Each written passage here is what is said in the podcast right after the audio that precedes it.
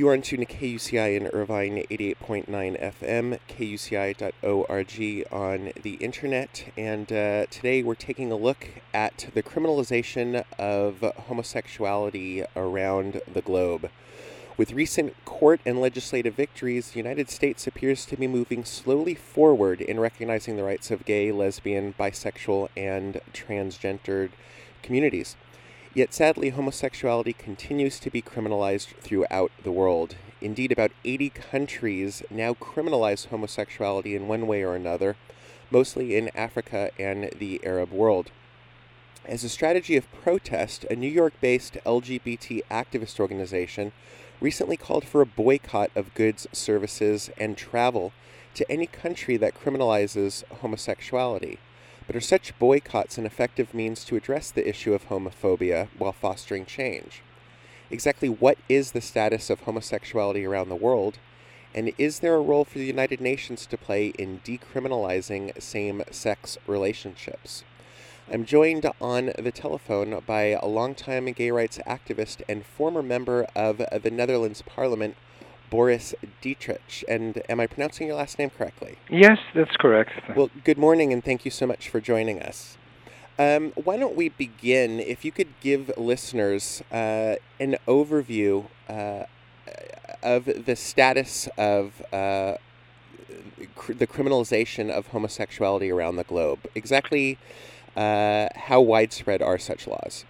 Yeah, well, there are 77 countries in the world, and like you said, in the Middle East and in Africa, um, mostly, uh, that have criminalized homosexual behavior. So, not uh, the sexual orientation in itself, but the behavior. Um, and then there are about eight countries in the world where there is even a death penalty on uh, homosexual conduct. Um, in many of those countries, those laws are not really enforced, but uh, the police is using it to target uh, gay men, for instance. Sometimes they are bribed, sometimes they are arrested and then released. So, although it doesn't lead to a conviction, a sentence, a prison sentence, still those laws uh, play a role in everyday life of homosexual people.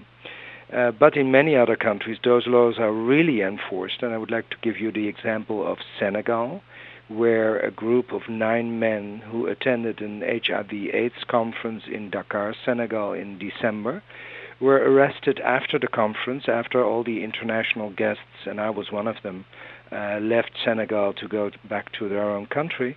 Those nine men were arrested, and they were charged of um, uh, homosexual conduct because at a raid in one of the houses of those men, uh, the police found leaflets from the conference and condoms. So they said, "See, you are homosexual, and um, um, well, you have been engaged in homosexual conduct." And they, these nine men, uh, got a received a prison sentence of eight years, eight years imprisonment just for uh, being who you are.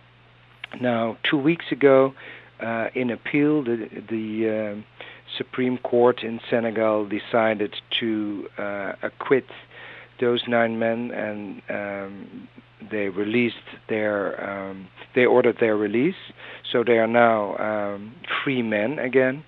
But it was on a technicality. It was not on a um, on principle. principle issue. It was not on principle and there's so much homophobia in Senegal going on, like in many other African countries, that those nine men uh, are in hiding at this point because their names were published in newspapers.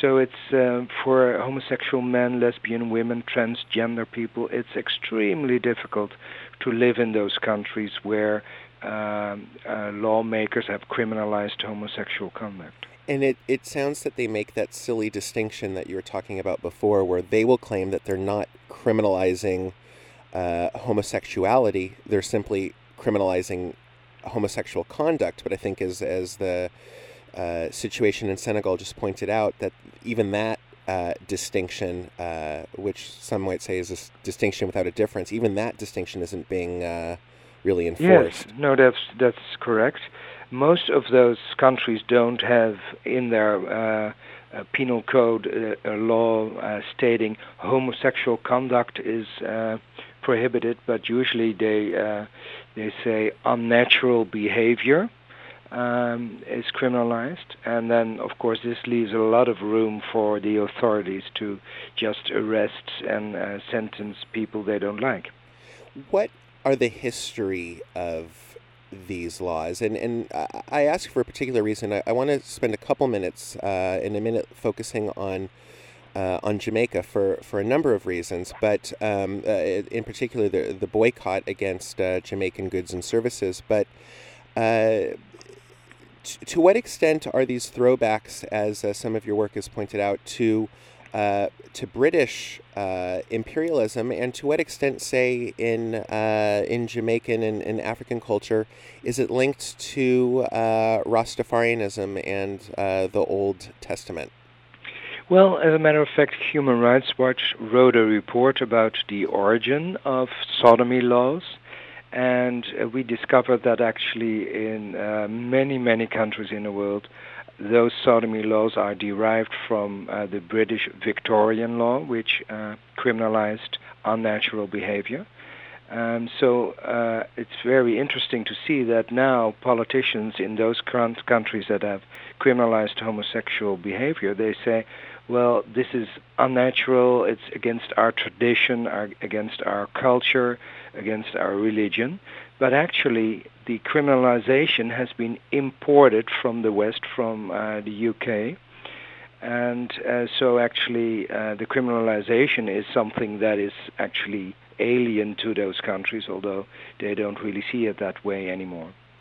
Now, also in Jamaica, uh, the uh, buggery law, as it is called, uh, is also derived from the British, former British Victorian law. So, what influence uh, is there fr- from, uh, or what what role does uh, Rastafarianism play in in uh, some of the the homophobia that is so um, so widely recognized in in Jamaica? And if you could tell our listeners just a bit about that, and I'm actually traveling to Jamaica this summer, so I've got got a little bit of uh, of interest in this topic. Yes, well, uh, you know, uh, except from uh, the fact that the law in itself uh, is a derelict from Victorian ages. Of course, there are also religious influences and local influences uh, that uh, reinforce homophobia. Now, Jamaica is a very tough country for uh, homosexual people to live in. Um, Human Rights Watch reported on homophobia in Jamaica, and we described, and I would like to give you this example because it's very compelling. Um, once there was a homosexual man who died from AIDS, and his funeral was taking place in a church in Jamaica. This was about two years ago. And while the service was going on, and there were a lot of uh, gay friends of his attending his funeral service, uh, a mob um, surrounded the church and started to throw stones and set fire to the church. So all the people who were mourning inside the church and the priest had to run outside, and then there was a fight going on, and the police came only very late and a lot of people uh, got injured um, at that point in time. And uh, this just shows how um, how homophobic people are. Um, now there is uh, there are groups um, who are fighting homophobia from inside uh, Jamaica, and they see that there is slowly, slowly some improvement in the sense that when uh, main newspapers are reporting about incidents, they also ask for a comment of one of the um, uh, uh, gay groups um, or human rights groups to comment on it. So uh, in the news, you can see already slowly, slowly that there is some opening for other opinions, but still there are a lot of incidents going on. And in your introduction, you said that there is a New York group who announced that we should boycott uh, uh, Jamaican uh, products because of uh, homophobia. And I wanted to get your opinion on that, so uh, please continue. Yes. Uh, well, um, I was contacted by uh, people in uh, Jamaica itself, and they said, "Well, please don't, because uh, first of all, why don't uh, people in the West, in this case in New York, why don't they uh, contact us first and consult us first? Because we are the ones living here. We have constant contact with politicians, but also with uh, employers, with businesses. So um, they think it's detrimental to have a boycott because actually one of those companies that uh, the boycott was called upon is actually uh, very much in favor of LGBT rights and sponsoring uh, the people in Jamaica. So uh, they are very uncomfortable with it and they send out a uh, public letter uh, asking people not to boycott Jamaican businesses. So I think it has all, almost something imperialistic of New York organizations announcing boycotts without even consulting the people on the ground in Jamaica. Hmm. I want to remind listeners they're in tune to KUCI in Irvine. This is Justice or Just Us. We're speaking with Boris Dittrich. He is a longtime gay rights activist and uh, is now uh, spokesperson with uh, Human Rights Watch, focusing on LGBT issues. Uh, now, what's interesting uh, these these buggery laws that you mentioned. Well, let's just give a, a little bit more background. So, uh, a buggery law is uh, is what exactly? Um, well, in uh, different Caribbean countries, uh, the the phrasing of such a law might be different, but they all come down to the point that unnatural behavior uh, is criminalized, and sometimes uh, homosexual conduct uh, is explicitly mentioned, but sometimes it's just unnatural behavior. Um, and it means that uh, the police could uh, arrest people because they uh, assume that people have um, uh, shown unnatural behavior. And we know that in many Caribbean countries, unfortunately, uh, homosexual conduct is still criminalized through those buggery laws, and those laws are being enforced. Now, there is some positive change in the sense that the Organization of American States um, and all the Caribbean countries are part of the OAS has uh, accepted last year a resolution calling for the end of discrimination on the basis of sexual orientation or gender identity. So, uh, of course, those laws are not really complying uh, with um, the content of this resolution, but still, for uh, local uh, activists, it's a hook to start um, um, campaigning against those buggery laws. And uh, it, it's interesting to read uh, that when uh, you know you talked about the uh, the case in uh, in Jamaica where people were actually attending uh, a funeral service, but there are, there are uh, other uh, examples on the Human Rights Watch website, which of course is hrw.org, where when when mobs are, are beating up gays and lesbians, the police refuse to intervene. Yeah, and of course that's um, a violation of a human right because the state needs to protect its citizens and all citizens. Uh, so if uh, gay people are being attacked by other people, then uh, the police should protect them. And uh, we have uh, discovered that in many cases the police either didn't show up or when they uh, showed up, they sided with the attackers against um, the victims, uh, or sometimes they protected the victims, but then it was already too late. So um, there have been conversations with the Jamaican police uh, in order to improve uh, the situation. Human Rights Watch also sent letters to the government and to the president of Jamaica. So uh, we are supporting local groups, local human rights groups like JFLAG, uh, to uh, support them to um, get this situation changed. And there are some um, forces within the police force that really realize they have to do a better job.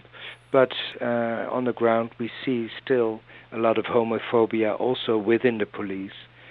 and so that needs to be changed. Uh, and uh, I know you've got a plane to catch, so uh, we'll try to wrap this up. But uh, just a, a, couple more questions that I think really need to be focused on. It, it seems that if there's such fear of uh, homosexuality, that there's probably a lot of uh, misconceptions about homosexuality and and perhaps a belief that HIV/AIDS is exclusively uh, a quote unquote gay disease. What impact do do these laws and this this homophobia? What impact does it have on uh, AIDS awareness throughout uh, Africa and uh, and Arab countries? Well, these laws have a tremendous negative effect on uh, the fight against HIV/AIDS because when people realize, for instance, a homosexual man, when he realizes that if he uh, goes to uh, medical personnel and he has to disclose his sexual orientation, um, there might be a situation that uh, people will find out that he has had um, homosexual contacts. So he puts himself at risk and therefore we see that in not only in Jamaica but in all countries where uh, homosexual conduct has been criminalized, people don't really uh, seek medical attention, or sometimes medical personnel is discriminating gay men, uh, don't want to uh, treat them, help them. So it's very difficult. Uh, for AIDS workers to reach out and to uh, reach also the LGBT community. So uh, UNAIDS and other organizations like uh, WHO uh, have really called for decriminalization because it's also uh, very helpful in the fight against HIV/AIDS.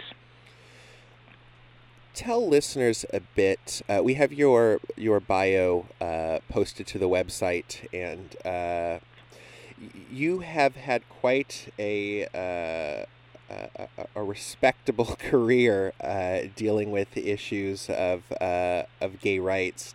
You've been a long-time member of the Netherlands Parliament. Uh, what has it been like to be uh, an openly gay politician who uh, who has accomplished so much? well, actually, um, I love my life. and uh, when, when I was member of parliament in the Netherlands and leader of my political party, um, actually, I've never in the Netherlands experienced discrimination. Uh, I was, uh, let's say, a mainstream politician, so it means that, uh, of course, I was um, working on LGBT issues, but also on other issues. So people didn't see me as a gay man, but as a politician. Um, but um, I remember that when I started the discussion on opening up civil marriage for same sex relationships, gay marriage, uh, this was in the 90s, the early 90s. Uh, people thought I was crazy, and many people said to me, Don't talk about that because it will ruin your career. But I said, But I think this is equal rights, and I, I believe in it, so I will just continue with this. So it took me many years to to persuade a majority in Dutch Parliament to support me and actually to support the bill. Um, but now that uh, in 2001 already, the Netherlands opened up its marriage for same-sex relationships, uh, there is a whole new generation who doesn't even know better. And I receive here in New York at Human Rights Watch's headquarters a lot of student groups from the Netherlands, and they are about 20 years old, 22. They come from the Netherlands to New York, and when I talk about the history of gay marriage in the Netherlands, they don't even realize that uh, before 2001, eight years ago, it was different. It's amazing how fast people adapt adapt themselves to a new situation. Well, this is a show about uh, activism as opposed to just diagnosing uh, or, or, or, identifying problems. So, if boycotts of uh, you know of, of countries and so forth isn't the way to go, uh, as someone who uh, who has kind of had one foot on both sides of the fences between uh, politician and activist, what do you recommend listeners? Try to do to, uh, you know, to change. Uh, I don't want to say change the international community because again, you don't want this this kind of imperialist, you know, moral relativism or whatever it might yeah. be. But um, what can listeners do who, uh, you know, I, I yeah want yeah. to get engaged uh, in the struggle against homophobia? Well, uh, every country is different, so there should be an, an analysis of uh, each country, because an, uh, a country in Africa which criminalizes homosexual conduct is might be completely different from Jamaica, for instance. Uh, so um, I think it's important that people in the West and in the North uh, communicate with people on the ground, organizations on the ground in those countries, uh, human rights groups, um, LGBT groups, and together um, make an analysis of the situation. And it might be that in a specific situation, a boycott uh, could be helpful to support the local groups in that country, but then it should be the local groups who have made the analysis that there is no other way uh, than a boycott to attract attention and to um, um, get some influence on uh, the local policies and laws. Um, so I would advise people to uh, be really very careful and not out of good intentions uh, harm the work of the people on the ground because it could be very disruptive if local groups are already in contact with politicians in that country and then all of a sudden a western group is announcing a boycott it might uh, have a detrimental effect on the relationship of those groups with uh, policymakers in their country or with businesses I, so I could imagine people boycotting the state of California because of the uh, the terrible uh, terrible decision on uh, or outcome of Prop Eight. So.